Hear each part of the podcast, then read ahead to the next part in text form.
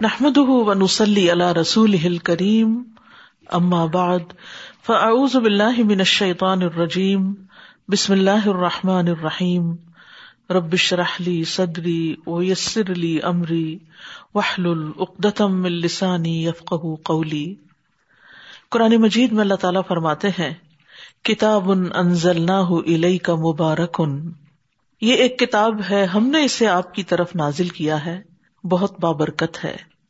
گویا جتنا آپ قرآن کے قریب ہوں گے، قرآن سے اپنا تعلق قائم کریں گے، اسی حساب سے آپ کی جان، مال، اولاد اور وقت میں برکت نازل ہوگی۔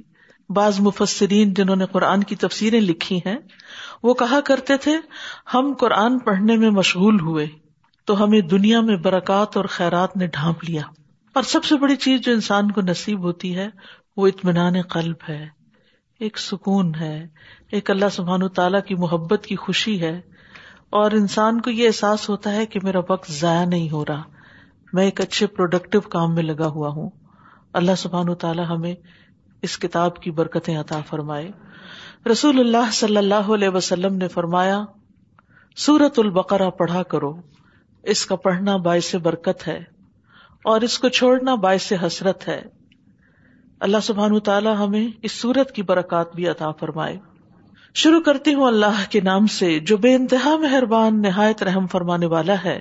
آیت نمبر ون سیونٹی سیون سے لئی سل بر ان طلو وجوہ کم قبل المشرق والمغرب ولا کن البر من آمن باللہ والیوم الآخر والملائکہ والملائکة والکتاب والنبیین وآت المال على حبه ذوی القربى والیتاما والمساکین وابن السبيل والسائلين وفي الرقاب وأقام الصلاة وآت الزكاة والموفون بعهدهم إذا عهدوا والصابرين في البأساء والضراء وحين البأس أولئك الذين صدقوا وأولئك هم المتقون نیکی یہ نہیں کہ تم اپنے رخ مشرق اور مغرب کی طرف پھیر لو، بلکہ نیکی تو اس کی ہے جو اللہ پر اور آخرت کے دن پر اور فرشتوں پر اور کتابوں پر اور نبیوں پر ایمان لائے، اور مال سے محبت کے باوجود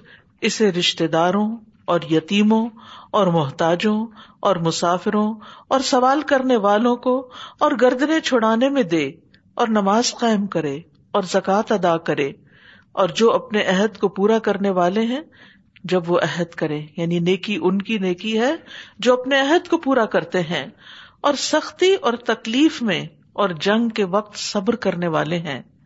یہی وہ لوگ ہیں جنہوں نے سچ کہا، اور یہی وہ لوگ ہیں جو متقی ہیں۔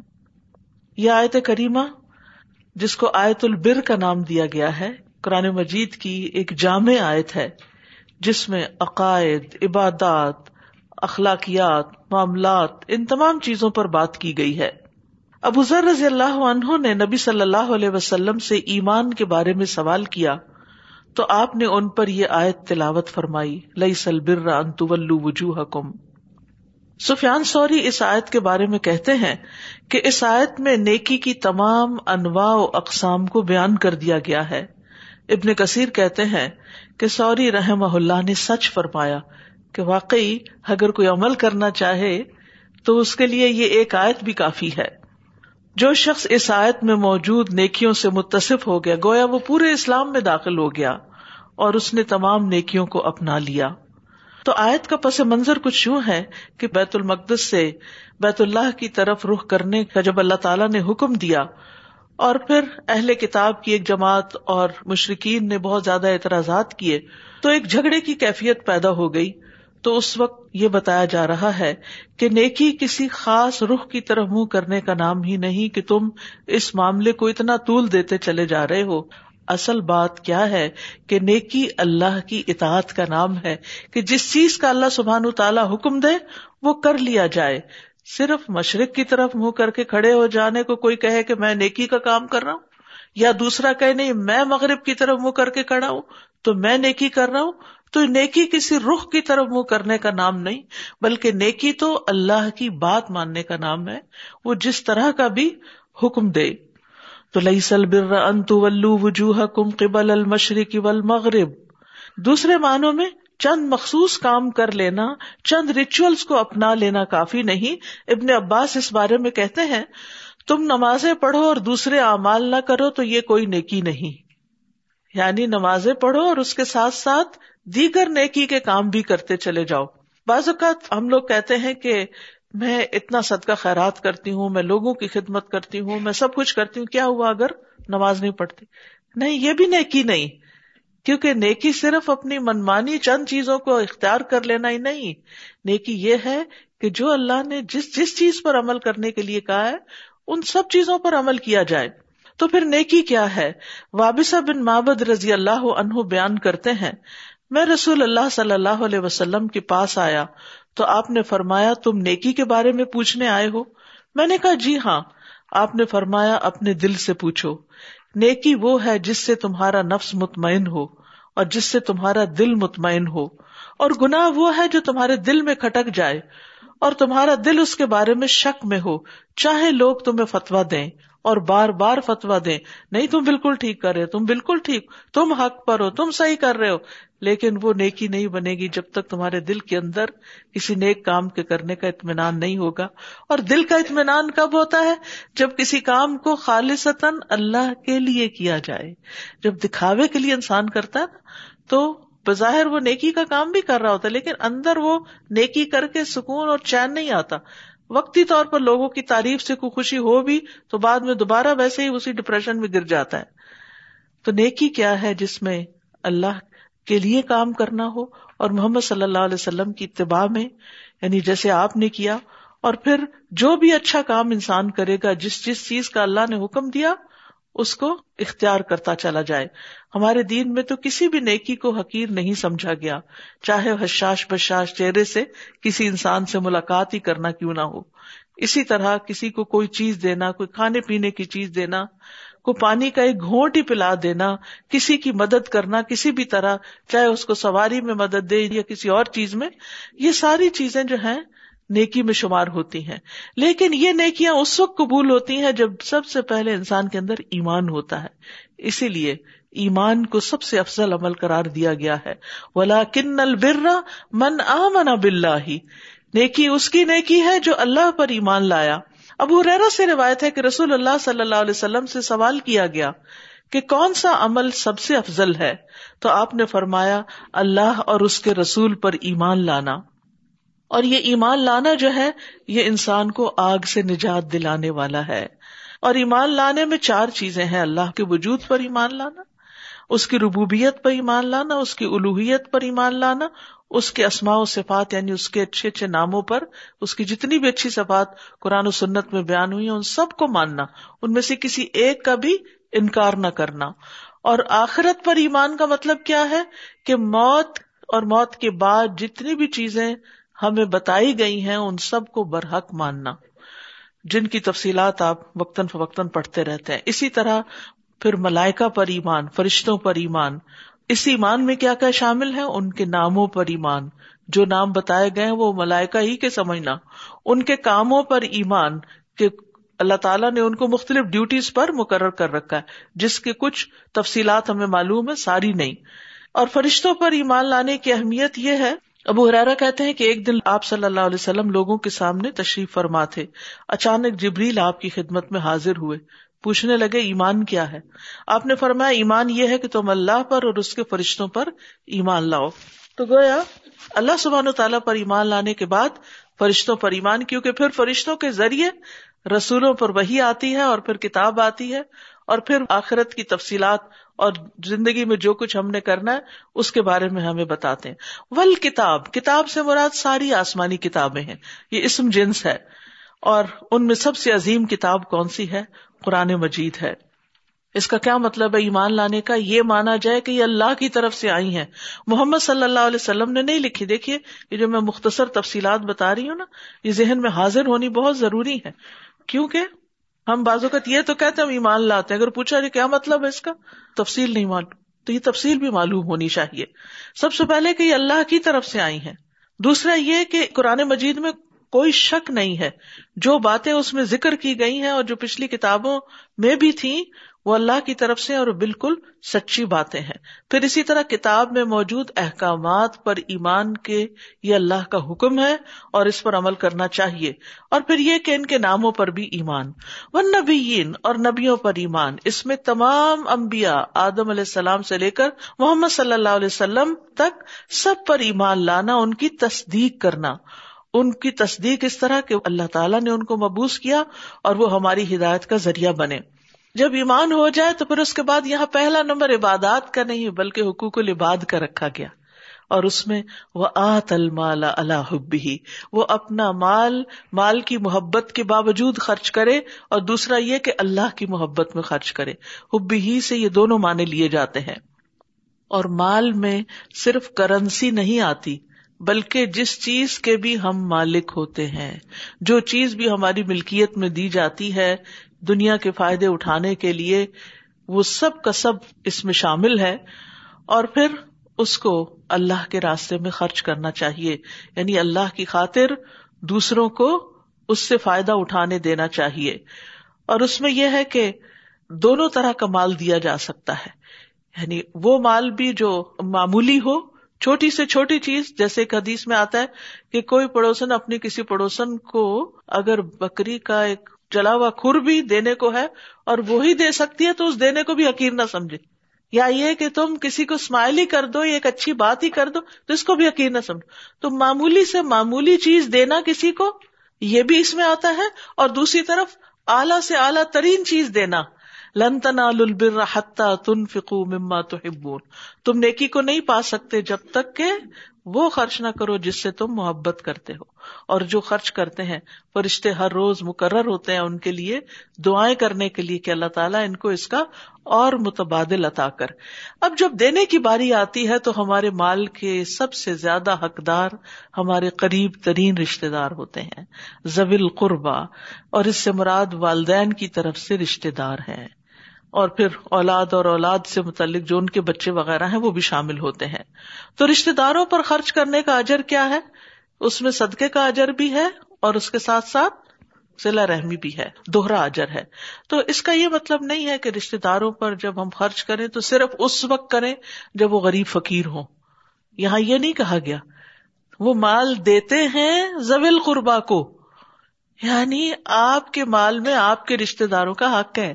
چاہے وہ مانگے یا نہ مانگے، چاہے وہ مسکین، فقیر ہو یا نہ ہو پھر بھی دینا ہے۔ یعنی تحفے کی شکل میں، ہدیے کی شکل میں ہبا کی شکل میں، ان کی تعلیم کے اوپر، شادی، بیاہ کے موقع پر، کفوتگی ہو جائے اس موقع پر۔ الحمد للہ ہمارے کلچر میں یہ سب چیزیں ہیں، لیکن افسوس ہی کہ روح نکل گئی ہے اس کی۔ ہم صرف رسمن دیتے ہیں۔ اب شادی آ رہی ہے، کیا دینا ہے؟ وہ اس سے پوچھ رہا ہے، تم کیا دو گے تم کیا دو گے سب ملتا جلتا دے۔ یہ پھر رسم بن جاتی۔ جو آپ کی توفیق ہے اور جو دوسرے کی ضرورت ہے ان دونوں چیزوں کے بیچ کی راہ اختیار کرے اور بہترین چیز جو آپ دے سکتے ہیں وہ دیں، کیونکہ تحفے محبت بڑھاتے ہیں۔ رشتے داروں کو دینے سے ان کے اندر آپ سلا رحمی جب کرتے ہیں تو آپ کے قریب آتے ہیں۔ نفرتیں ختم ہوتی ہیں، عداوتیں دور ہوتی ہیں اور آپ کے دل کے اندر ایک سکون ہوتا ہے۔ آپ کی زندگی میں برکت ہوتی ہے اور آپ کے مال میں برکت ہوتی ہے، کیونکہ جو چاہتا ہے کہ اس کی عمر زیادہ ہو اور اس کا مال زیادہ ہو، اسے چاہیے کہ وہ رشتے داروں کے ساتھ اچھا سلوک کرے۔ اور پھر اسی طرح خاص طور پر اس رشتے دار کو دینا کہ جو دشمنی اور اناد رکھتا ہو، جو آپ کو کبھی نہ دے کچھ، اس کو دینا۔ کیونکہ بعض اوقات ہم دیتے ہیں دیتے ہیں، پھر تھک جاتے ہیں، پھر کہتے ہیں اس کی طرف سے تو کبھی ہمیں کچھ ملا ہی نہیں، چھوڑو اس کو۔ نہیں۔ جو آپ کے خلاف باتیں کرتا ہو، جو آپ کو برا بھلا کہتا ہو، کیونکہ جب کسی کے پاس مال ہوتا ہے نا، تو اس سے حسد کیا جاتا ہے۔ کہ ان کے پاس اتنا ہے، بس لوگوں کا دل چاہتا ہے کہ جو ان کے پاس ہے وہ ہمیں ہی دے دیں۔ ایسا تو ممکن نہیں ہوتا، انسان کی بازو کا تو ایسی ضروریات ہوتی ہیں۔ جو سرفیس پہ کسی کو نہیں پتا چلتی کہ اس کے پیچھے سب کچھ کیا چل رہا ہے۔ لیکن دیکھنے والا اچھا حال، خوشحالی دیکھ کے زیادہ توقع رکھ بیٹھتا ہے۔ اور جب وہ توقع پوری نہیں ہوتی تو پھر ناراضگیاں شروع ہو جاتی۔ تو ایسے میں انسان جتنا کر سکے، جو دے سکے، سب سے پہلے ان کو دے۔ پھر اس کے بعد یہ کہ سب کچھ انہیں کو نہ دیتا رہے، دوسروں کا بھی خیال رکھے۔ ول یتاما یتیموں کو دے۔ بلوغت سے پہلے یتیم ہوتے، جب بالغ ہو جاتا، بچہ پھر یتیم نہیں رہتا۔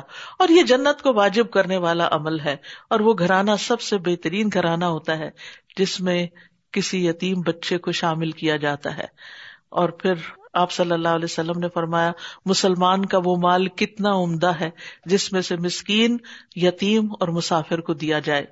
ول مساکین اور مسکینوں پہ خرچ کرنا۔ یعنی فقیر اور محتاج لوگ۔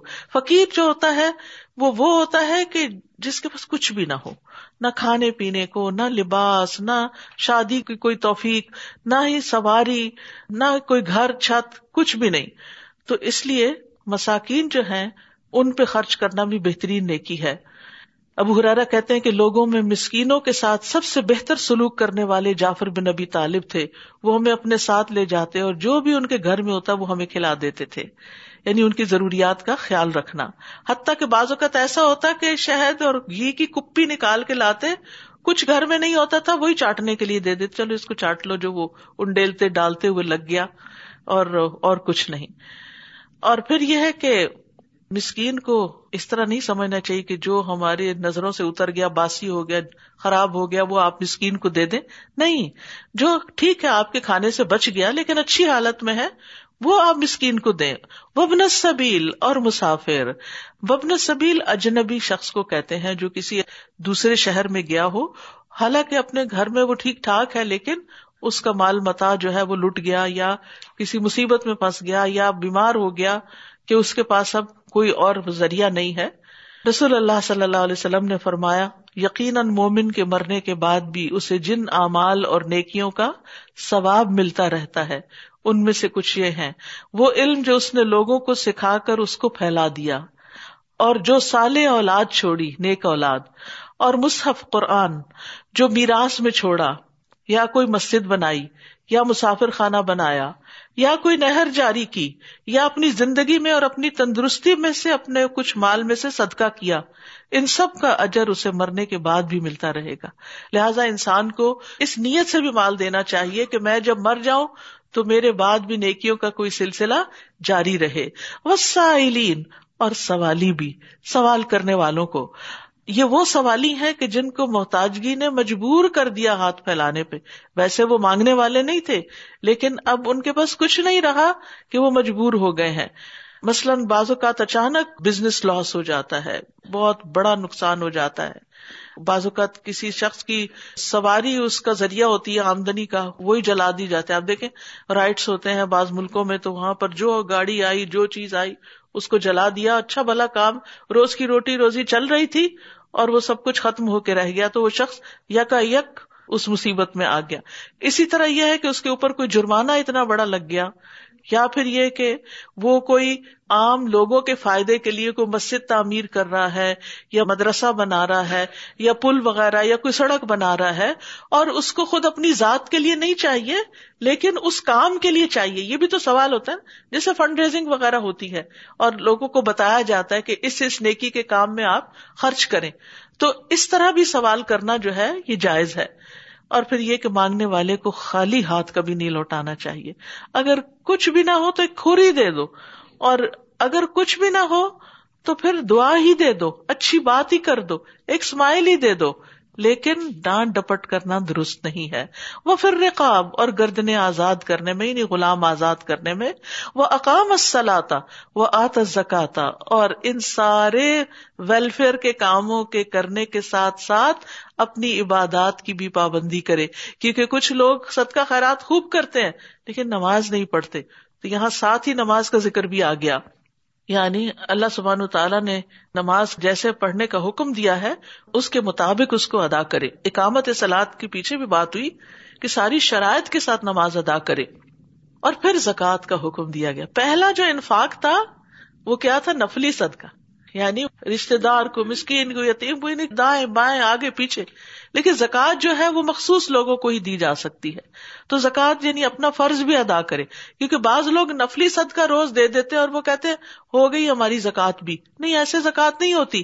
زکوٰۃ پر ہجری سال گزرنا چاہیے۔ لونر ایئر جو ہے وہ گزرنا چاہیے۔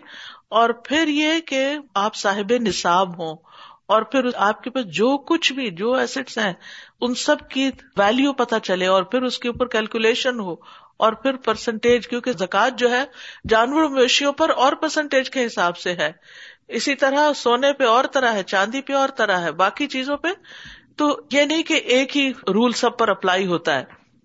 اور پھر جو زکات نہیں دیتے، قیامت کے دن گنجا ناگ ان کے گرد لپٹ جائے گا اور ان کے جبڑوں کو کاٹے گا اور کہے گا، میں ہوں تیرا مال، میں ہوں تیرا خزانہ۔ اس لیے صدقات تو جو بھی آپ کرے تھوڑا یا زیادہ جو آپ کا دل چاہے، لیکن زکوٰۃ کی طرف سے غافل نہ ہو۔ اس فریضے کو اپنے وقت پر پورا کریں۔ اور جب وقت آ جائے تو اس کو اپنے مال سے الگ نکال دیں۔ ولمفون بے عہد اور اپنے وادوں کو وفا کرنے والے جب وہ عہد کرتے ہیں۔ سبحان اللہ، اتنے نیکی کے کاموں میں سے، اخلاق کی اتنی ساری چیزوں میں سے۔ عہد کی پابندی کمٹمنٹ نبھانا، جو بندے اور رب کے درمیان ہے، اس کو پورا کرنا، نظر پوری کرنا، قسم پوری کرنا، عام کیا ہوا وعدہ پورا کرنا، بندے اور لوگوں کے درمیان جو چیزیں ہیں، ان کو بھی پورا کرنا، کیونکہ عہد شکنی منافقت کی علامت ہے۔ اور جب تک اسے چھوڑ نہ دے، نفاق اندر سے نہیں نکلتا۔ وسابرین فل بسا وہین البس اور صبر کرنے والے، فل باسا باسا بوس سے ہے۔ بوس کہتے ہیں تکلیف، تنگی یعنی مالی تنگی، محتاجی۔ درا بیماری ہے جو جسمانی تکلیف ہوتی ہے۔ یعنی اس میں کسی قسم کی بیماری آ جائے یا لمبی ہو جائے بیماری، تو اس میں انسان صبر سے کام لے۔ اور اسی طرح اگر کوئی ایسی سچویشن آ گئی ہے کہ آپ کسی جنگ میں پھنس گئے ہیں یا مسلط کر دی گئی ہے، تو اس موقع پر بھی صبر سے کام لیا جائے۔ یہی لوگ ہیں الا صدق جنہوں نے سچ کہا، وہ الاائے کا المتقون، اور یہی لوگ تقوا والے ہیں۔ یعنی یہی لوگ اپنے ایمان میں سچے ہیں، اپنے دعووں میں سچے ہیں، اپنے کلیمز میں سچے ہیں، اور یہی لوگ دراصل تقوا والے، یہ تقوا والوں کی علامتیں ہیں۔